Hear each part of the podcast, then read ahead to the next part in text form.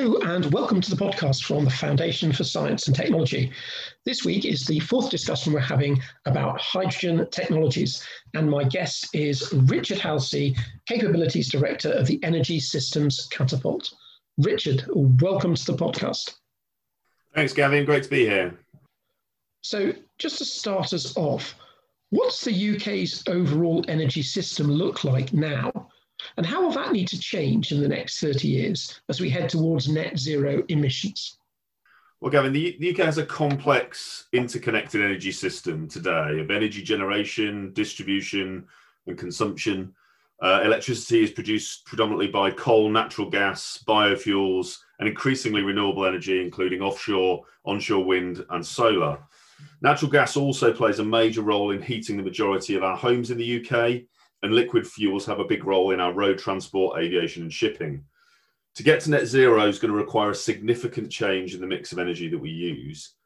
It will require complete decarbonisation of that electricity and also the energy used in our industry, and most importantly, the energy we use in our homes, buildings, and transportation, which is going to bring which is going to bring it much closer to our lives and the impact it has on us than the decarbonisation that we've seen over the last 20 years.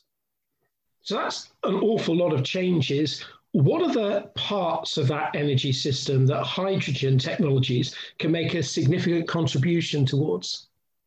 Hydrogen has a, a, big potential to be used in a wide variety of applications. That's why it's so interesting and exciting. It has a really significant potential to be applied in those hard to reach sectors, for example, in decarbonising industry, heavy goods vehicles, aviation, and shipping. There's also the potential for it to be used in other forms of transport and potentially even in meeting our peak heating demands and also potentially electricity production in the future. And how close to reality are the technologies to do some of the things that you've just been talking about?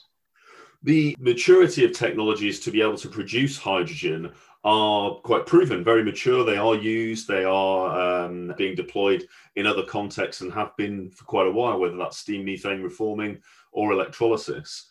The application uh, of hydrogen is the thing that we're predominantly looking at changing. It's obviously predominantly been used in uh, industrial chemical processes for, for a long time. We're now looking and thinking about how it's going to be applied in a, in a, in a very different context and most importantly at a very different scale. So you've talked about the technologies to generate hydrogen. Obviously, it's green to use, but quite energy intensive to make.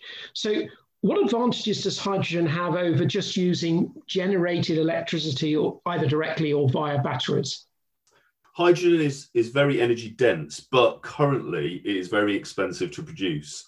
However, in a zero carbon future, hydrogen could be much better suited than, for example, electricity to meeting high temperature industrial uh, process energy demands and also some different uh, transportation energy demands. There is also the potential to produce hydrogen using excess or surplus renewable energy, of which we will highly likely have much more than we do today, and then store this and use it when there is more demand and less renewable energy supply. To what extent do we need blue hydrogen. That's hydrogen produced mainly by natural gas with the emitted CO2 uh, taken out of the system via carbon capture and storage. Shouldn't we just go for green hydrogen, particularly since you just mentioned that we're going to have a, an excess of renewable energy supply?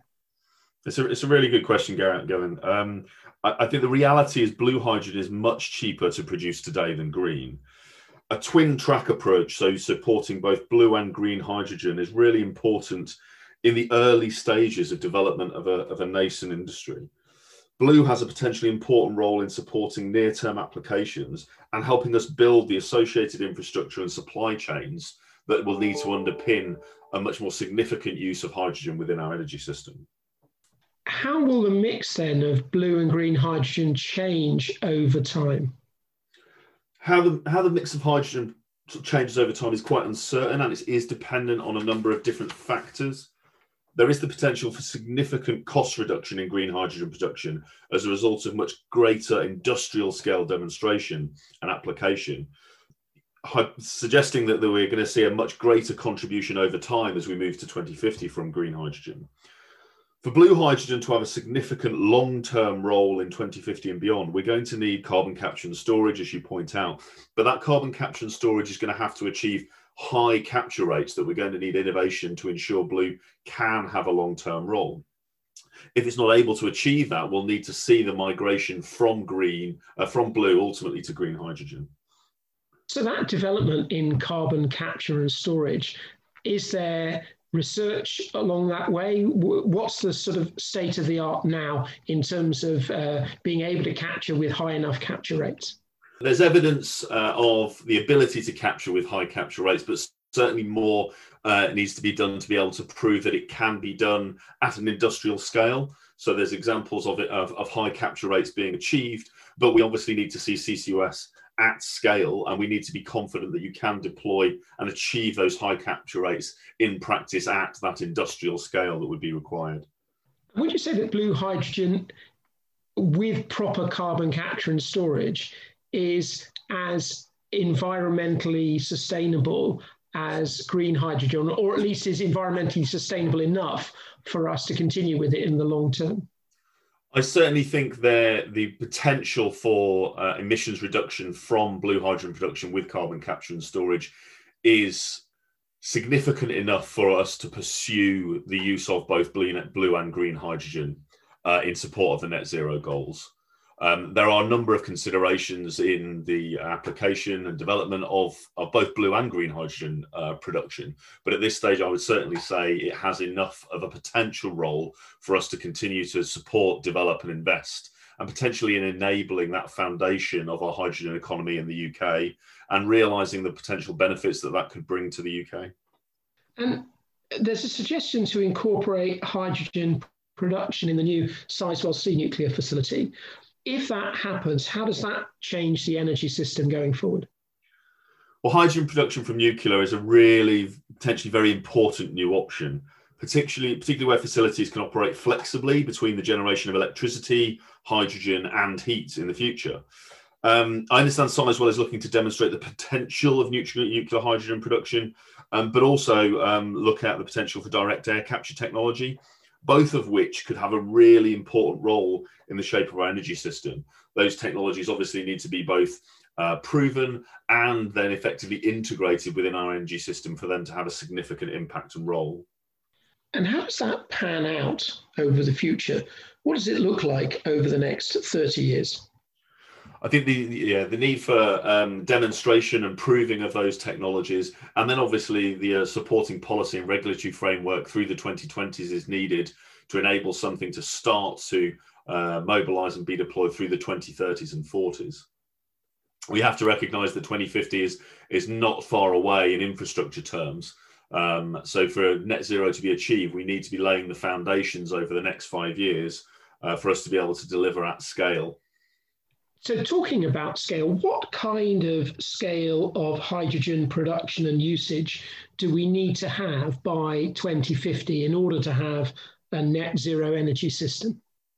The work of the energy systems catapults and its whole energy system modeling environment found we could need as much as 300 terawatt hours of hydrogen by 2050. Now, that's pretty much equivalent to the size of the power system that we have in the UK today and would mean creating an entirely new energy vector in less than 30 years. We use less than a tenth of that amount today in the UK. So it's a significant challenge and a significant volume of hydrogen potentially. Also, exploring many different possible scenarios, we found that um, uh, over 200 terawatt hours in most cases was required to deliver our net zero goals. So we're looking at a significant volume and a significant scale up in a short period of time. And is that even remotely achievable? Well, we've seen uh, historically how in, in less than three decades there can be significant uh, change in deployment of both infrastructure. Um, we obviously need the supporting policy and regulatory environment. And as, as I said earlier, one of the, the main considerations is ensuring that the uh, impact that change has on people's lives is considered and, and, and factored. Um, but it certainly is not impossible. We've seen examples of major infrastructure rollout. We've seen uh, central heating be deployed in our homes in less than that time frame. We've seen major changes in infrastructure, the deployment of renewable energy. um, at a scale that was uh, not thought possible previously. So it's not it's not impossible. And what would the government need to do over the next few years then to sort of stimulate and incentivize some of these changes that are needed? Well, I think it's fair to say the government's already sent a pretty clear signal of the importance of hydrogen with its commitment to production of five gigawatts by 2030 as part of the, its 10 point plan. What the government needs to do is underpin um, that commitment with the publication of its hydrogen strategy to provide a really clear roadmap for industry and the public sector and support investment at a sufficient scale that can position the UK as a leader in the context of a future global hydrogen economy. The government also needs to ensure that there's a clear focal point for research and development and innovation that is able to connect across both production, distribution, and end use, and also ensure that hydrogen is considered as an integrated part of our future energy system. So maybe just to finish off, you can sketch this out a little bit for me. We've got 30 years between now and 2050. So what do we need to do in the first 10? What do we need to do in the second 10 and, and so on? Just give me a shape of how we get from where we are now to this very large production of hydrogen. Impossible question, but there you go. Thanks, Gavin. I'll, I'll, give a bit of a go. So, I mean, in the first ten years, we need to invest in R and D, innovation, and demonstration. We need to demonstrate green hydrogen at scale, and we need to build infrastructure strategies and plans that can support the deployment. The following 10 years, we need to see the delivery of infrastructure and the connection between yeah, production and use ramping up um, uh, to, to a point where there is a significant uh, growing role uh, in our energy system, seeing fuel switching in industry, um, uh, increasing roles in those hard to reach sectors. Uh, we're seeing stimulus uh, driving different forms of use. And obviously, in the final 10 years, we're really seeing the, the push to scale. So we're starting to see much more adoption of use. We're starting to see the growth and extension of infrastructure. Uh, and the majority of uh, those hard to reach areas in industry uh, in their final transition stages of switching over um, in terms of the en- uh, energy that they use. So that's a bit of a cartoon for you. Well, uh, let's uh, see how it goes over the next 30 years. Richard Halsey, thank you very much. Thanks, Gavin. You've been listening to the podcast from the Foundation for Science and Technology. This week, my guest was Richard Halsey, Capabilities Director of the Energy Systems Catapult. The topic of hydrogen technologies and net zero emissions was the subject of a webinar hosted by the Foundation on the 24th of February. A recording of that event, plus details of all our events, blogs, and all editions of this podcast, can be found on our website at